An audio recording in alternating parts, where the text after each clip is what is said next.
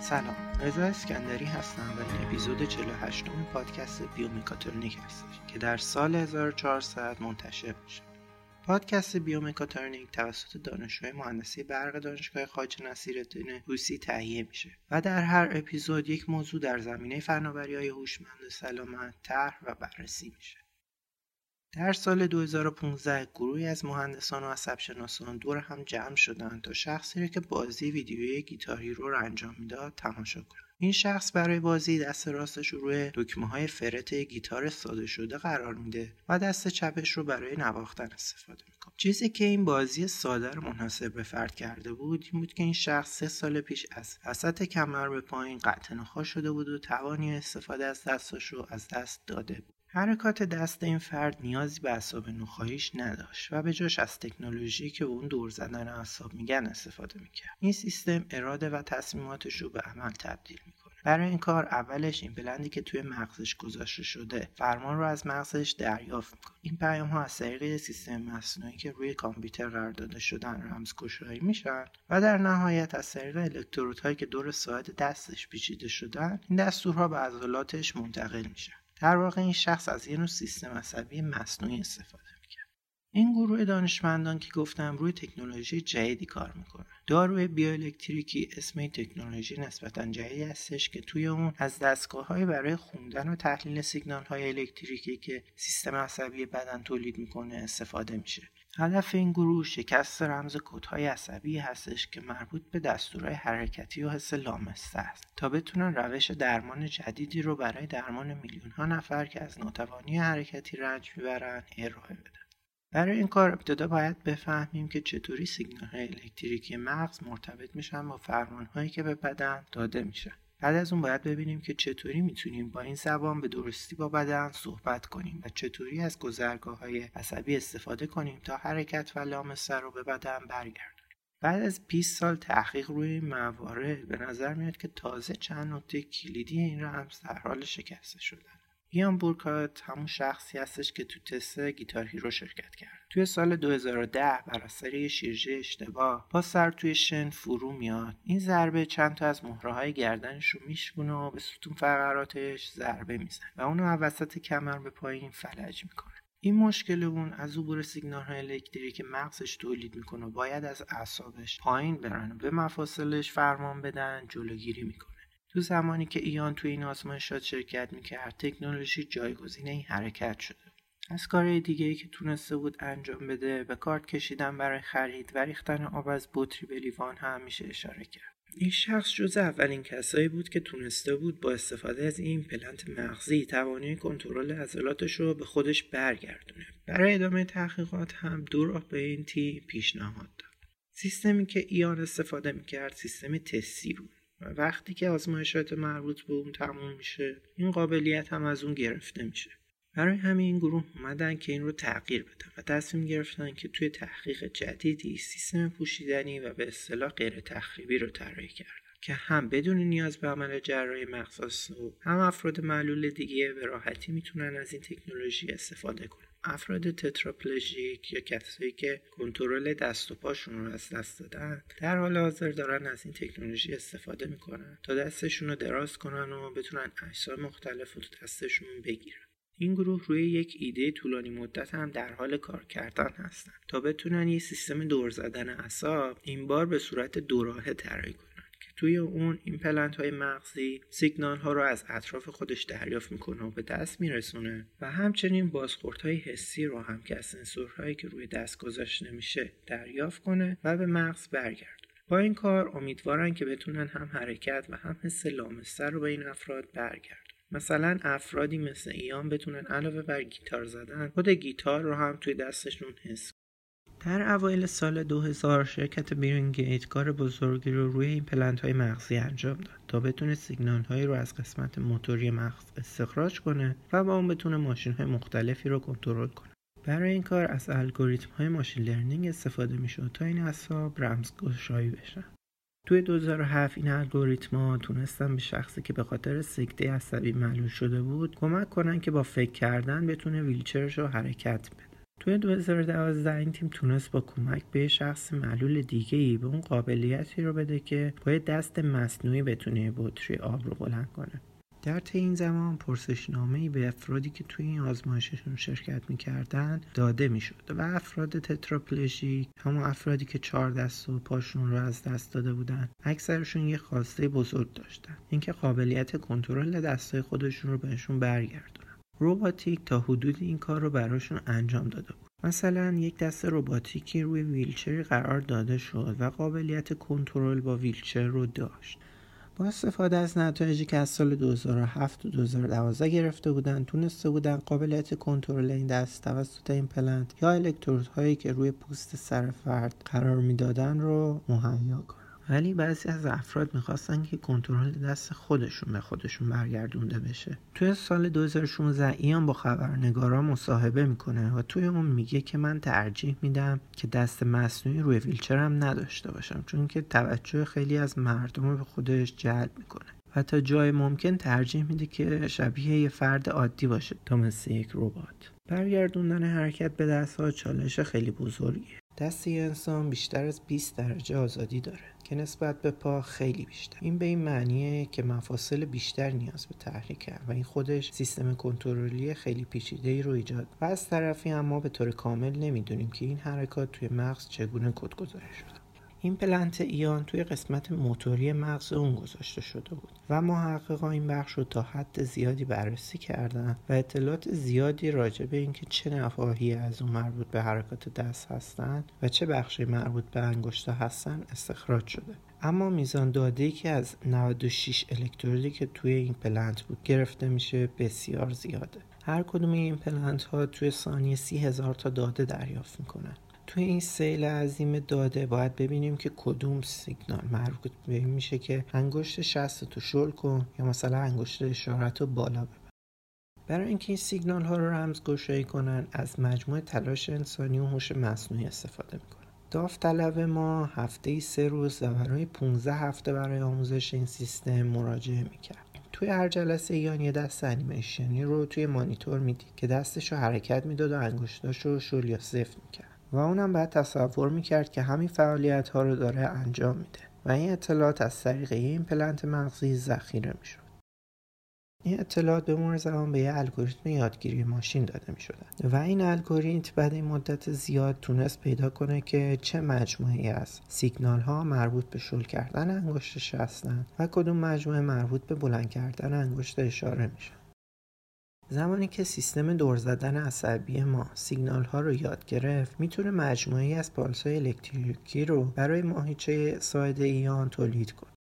در تئوری این سیستم پالس های تولید شده از مغز که از نخا باید رد بشند و به دست برسند رو تقلید می‌کنه. اما در عمل ترجمه اراده ایان به حرکت مفاصل نیاز به آموزش و کالیبراسیون دیگه هم داره. برای این کار چندین ساعت 130 الکترودی که دور ساده ایان پیچیده شده بود رو جابجا کردن تا ببینن چجوری مفاصل مشت دست و یا هر انگشت رو می‌تونن کنترل کنن. با این حال نمی‌تونستن آزمایشی که یه بار جواب داده رو دوباره تولید کنن. هیچ وقت هم نتونستن انگشت کوچیک رو کنترل کنن. برای اینکه روش کارآمدتری رو ارائه بدن تصمیم گرفتن که یه نسخه ای رو بسازن که کاملا غیر تخریبی باشه و اون رو به اسم گلاید پث معرفی کردن. افراد داوطلبی رو گرفتن که مشکل نخایی داشتن اما تا حدودی قابلیت حرکت روی شانه هاشون رو هنوز داشتن. بعد اومدن یه مجموعه از حسگرهای اینرسی و زیستی رو روی دست این افراد قرار دادن و ازشون خواستن که تصور کنن می‌خوان اجسام مختلفی رو توی دستشون بگیرن. داده ای که از این سنسورها گرفته شد به سیستم الگوریتم یادگیری ماشین داده شد و این به ما اجازه داد که اطلاعاتی رو در مورد اراده در دست گرفتن اجسام استخراج کنیم. الکترودهایی که روی ساعد این افراد گذاشته شده بود مفاصل ناحیه رو به صورت پی در پی تحریک می‌کرد. توی آزمایش یک داوطلبی تونست با استفاده از این سیستم دور زدن پوشیدنی یه شکلات رو از روی میز برداره و داخل دهنش بذاره. این کار توی تحقیقی در سال 2020 توی مجله داروهای بیالکتریکی منتشر شد. این تیم الان داره روی یک پارچه سازی و سبک سازی این سیستم پوشیدنی کار می‌کنه. هم استفاده ازش راحت تر بشه و هم ظاهر خوبی هم داشته باشه. همچنین این گروه داره روی اپلیکیشنی هم کار می‌کنه که بتونه با اون سیستم پوشیدنی کار کنه و اطلاعات بیمار رو برای دکترها ذخیره کنه تا اونا بتونن تنظیمات رو برای عملکرد بهتر تغییر بدن. برای سرعت سازی به عملیات کالیبر کردن دارن روی یه دیتا ستی کار می‌کنن که هر حرکت دست چگونه مربوط میشه به الکترودها. و این کار رو با کمک هم اشخاص سالم و هم اشخاص معلول انجام میده درسته که هر شخص یه رفتار خاص خودش رو به شبیه سازی نشون میده اما بالاخره شباهت های کلی وجود داره که از اون برای آموزش سیستم استفاده میشه. این سیستم مثل سیستم سیری یا الکسا هستش که با هزاران صدا آموزش دیده شدن. ولی وقتی شما اولین بار ازشون استفاده می‌کنین راحت قابل استفاده. و به مرور زمان با صداتون آموزش داده میشن و اون رو به صورت اختصاصی برای شما یاد می‌گیرن. این سیستم پوشیدنی هم مثل همین در ابتدا قابلیت کار کردن کلی مثل باز و بسته کردن دست ها رو داره و به مرور زمان بسته به کارکرد فرد پیشرفت این سیستم علاوه بر افرادی که مشکل معلولیت رو دارن می‌تونه برای افرادی که در اثر سکته مشکل دارن هم مفید باشه. این افراد معمولا تحریک های ازولانی عصبی دریافت می‌کنن تا بتونن قابلیت از دست رفتهشون رو برگردن اما تحقیقات نشون داده که این کار وقتی خود فرد بخواد کاری رو انجام بده بهتر عمل می‌کنه. این به خاطر ایجاد ارتباط بهتر بین مغز و مفاصل در هنگام تسکیری و اراده فرده این باعث میشه سیستم عصبی با این وضعیت سازگار بشه و وفق پیدا کنه.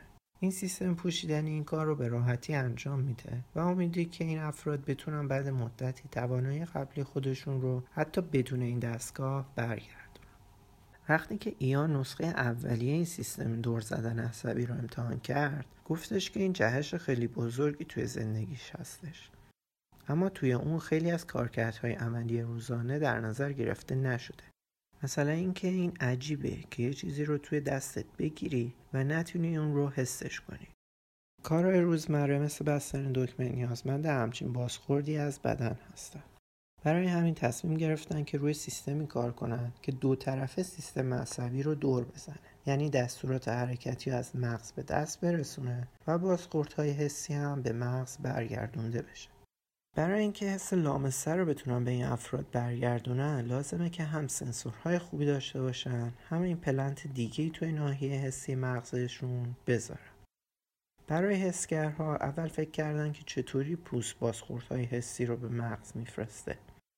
مثلا وقتی یه چیزی رو برمیدارین مثل یک لیوان بار مصرف که توش قهوه پر شده فشار آب لایه های اولیه پوست رو فشار میده. در حین برداشتن لیوان پوست حرکت می‌کنه. منبسط میشه و تغییر شکل پیدا می‌کنه.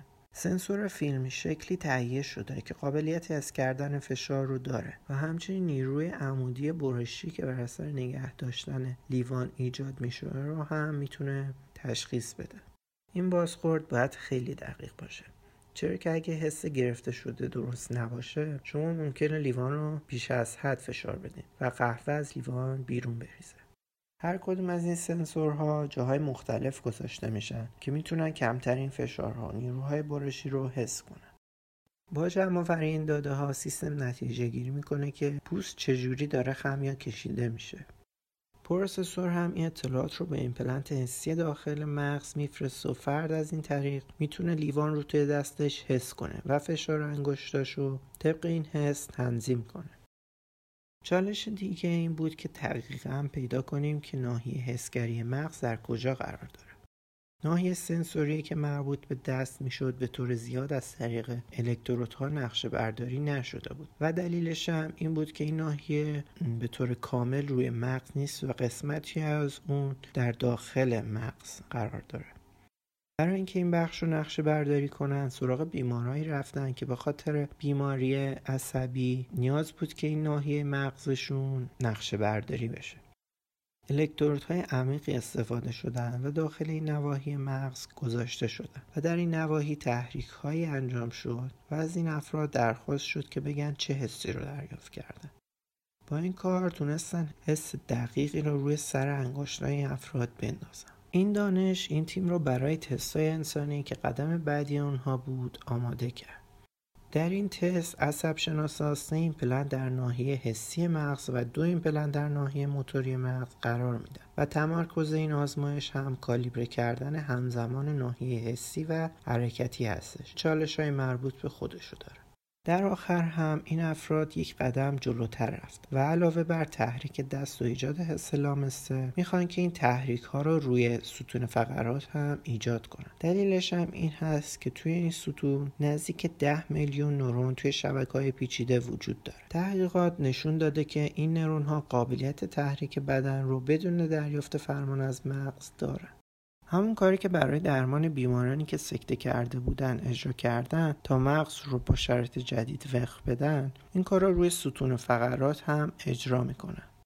امیدوارن که با این کار بتونن ستون فقرات رو بهبود بدن و در نهایت پس از مدتی بدن شخص رو مثل روز اولش بدون هیچ دستگاه دیگه ای به اون برگردونن.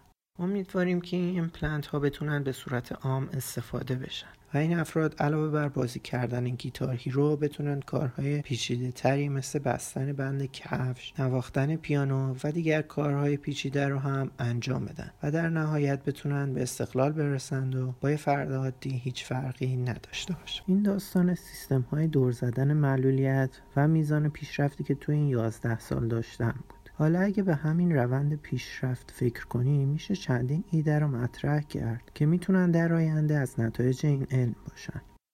بدن انسان توی این دو سه هزار سالی که انسان ها وجود داشتن تغییر به خودش ندید. و اگر به همین منوال جلو بریم احتمال دیدن تغییر تا آخر عمرمون هم نزدیک به صفر هستش. مگر اینکه خودمون دست به کار بشیم. تا الان به خاطر محدودیت های علمی و محاسباتی اکثر کاری که دانشمندان در حال انجام بودن برای درمان افراد بیمار بوده. اگه دقت کنید علم پزشکی تا همین اواخر همیشه پی درمان بیماری ها بوده که انسان های بیمار رو به انسان سالم برسونن. و در این اواخر در حال کار روی داروهای به اصطلاح تقویت کننده مثل هورمون ها قرص های ویتامینه هست. این به این معنیه که حدودا به جایی داریم می‌رسیم که سرعت رشد از سرعت رشد انواع بیماری ها بیشتر شده. و الان داریم روی پیشرفت خود انسان ها کار می‌کنیم. تاریخ نشون داده که کامپیوترها اولش کند بودن و در حد یک کودک هم نمی‌تونستن محاسبه کنن. و اگه الان بهشون نگاه کنین سرعت محاسباتشون از هزار برابر انسان ها هم فراتر رفت. هوش مصنوعی هم مثل همین توی 20 سال پیش خیلی پیشرفت کرده. تا جایی که برای پیدا کردن یه فرمول برای یه معادله یا یه دارو برای بیماری ناشناخته از طریق یادگیری ماشین جلو میرن تا اینکه بخوان خودشون بنویسن و از اون نتیجه گیری کنن.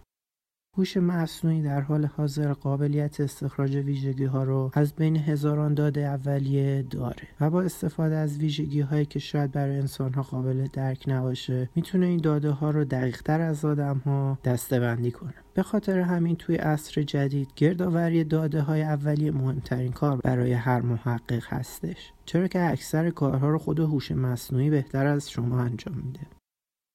همون جور که دیدیم یک هوش مصنوعی توی 15 هفته با گرفتن داده ها توی سه روز در هفته تونسته بود سیگنال های حرکتی مغز رو تحلیل کنه و اون رو یاد بگیره و از اون تقلید کنه.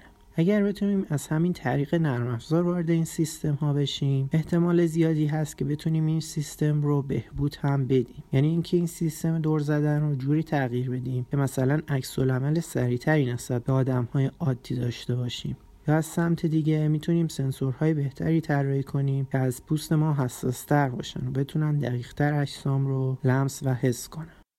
از طرف دیگه هم میشه ویژگی هایی به این سیستم ها اضافه کرد که در حالت عادی توی بدن نیست. مثلا هر وقت که خواستیم حس کردن درد رو توی نواحی دلخواه بدن مثلا برای عملهای جراحی قطع کنیم و یا اون رو مثل فیلم ها برای شکنجه افراد تقویت کنیم. این سیستم دور زدن عصبی برای دست ارائه شده اما محدودیتی روی اینکه روی دست اجرا بشه وجود نداره. مثلا فرض کنید که این فناوری رو برای معلولیت های دیگه مثل چشم و گوش اجرا کنیم و مثل قبل چون وابسته به محدودیت های مغز انسان برای تحلیل داده ها نیستیم می‌تونیم این دو رو طبق چیزی که می‌خوایم هم تغییر بدیم.